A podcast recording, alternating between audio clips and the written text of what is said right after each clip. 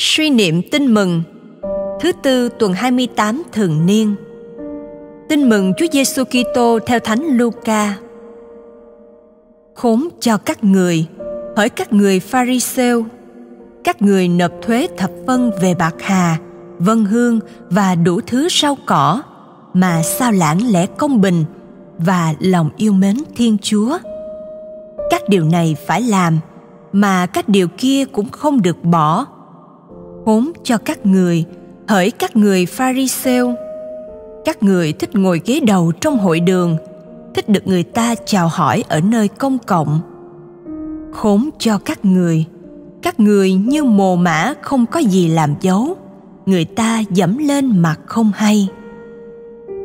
Một người trong số các nhà thông luật lên tiếng nói: Thưa Thầy nói như vậy là nhục mạ cả chúng tôi nữa.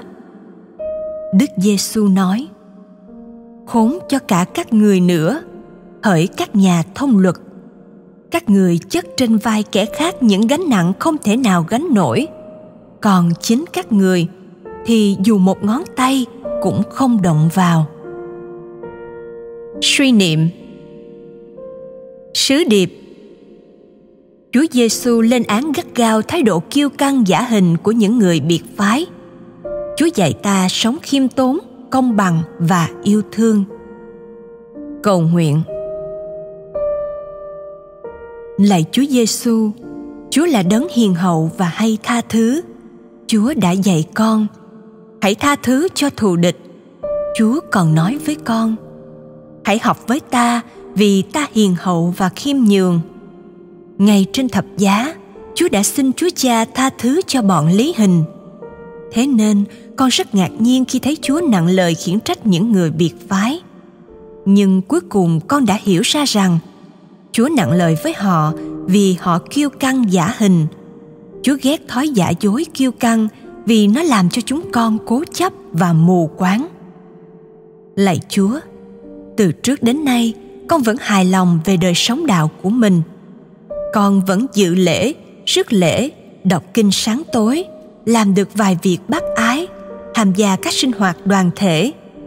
Nhưng hôm nay, dưới ánh sáng lời Chúa, khi tự vấn lương tâm, con chợt nhận ra rằng có những lúc con làm những việc đó là vì tính kiêu căng tự đắc hơn là vì lòng mến Chúa yêu người thật sự.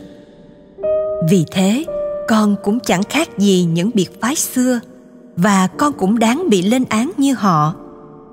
Lạy Chúa, xin giúp con diệt trừ thói kiêu căng và giả hình. Xin dạy con biết sống khiêm tốn, sống thật lòng với Chúa, với anh chị em con, nhất là với chính lòng con, để mọi hành vi của con trở nên lời tán dương Chúa, đồng thời giúp ích cho mọi người và thăng tiến bản thân con. Amen. Ghi nhớ: khốn cho các ngươi, hỡi những người biệt phái, và khốn cho các ngươi, hỡi những tiến sĩ luật.